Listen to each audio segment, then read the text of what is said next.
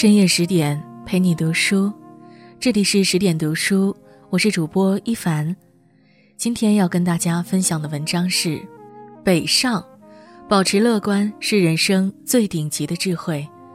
作者平林新月。如果你也喜欢今天的文章，欢迎拉到文末给我们点个再看哦。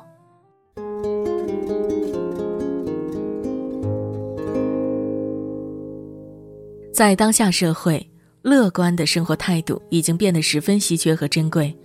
越来越多的人被生活所累，很难开心起来。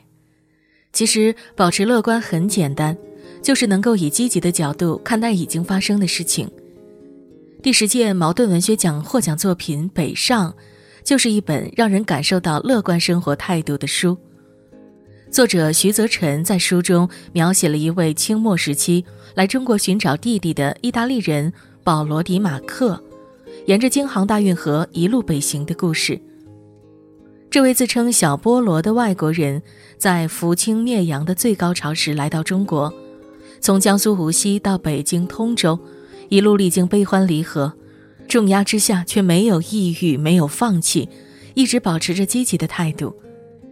小菠萝的这段旅程犹如一段浓缩的人生，它告诉我们，乐观其实是我们看待世界的一个角度。保持乐观这种顶级智慧，很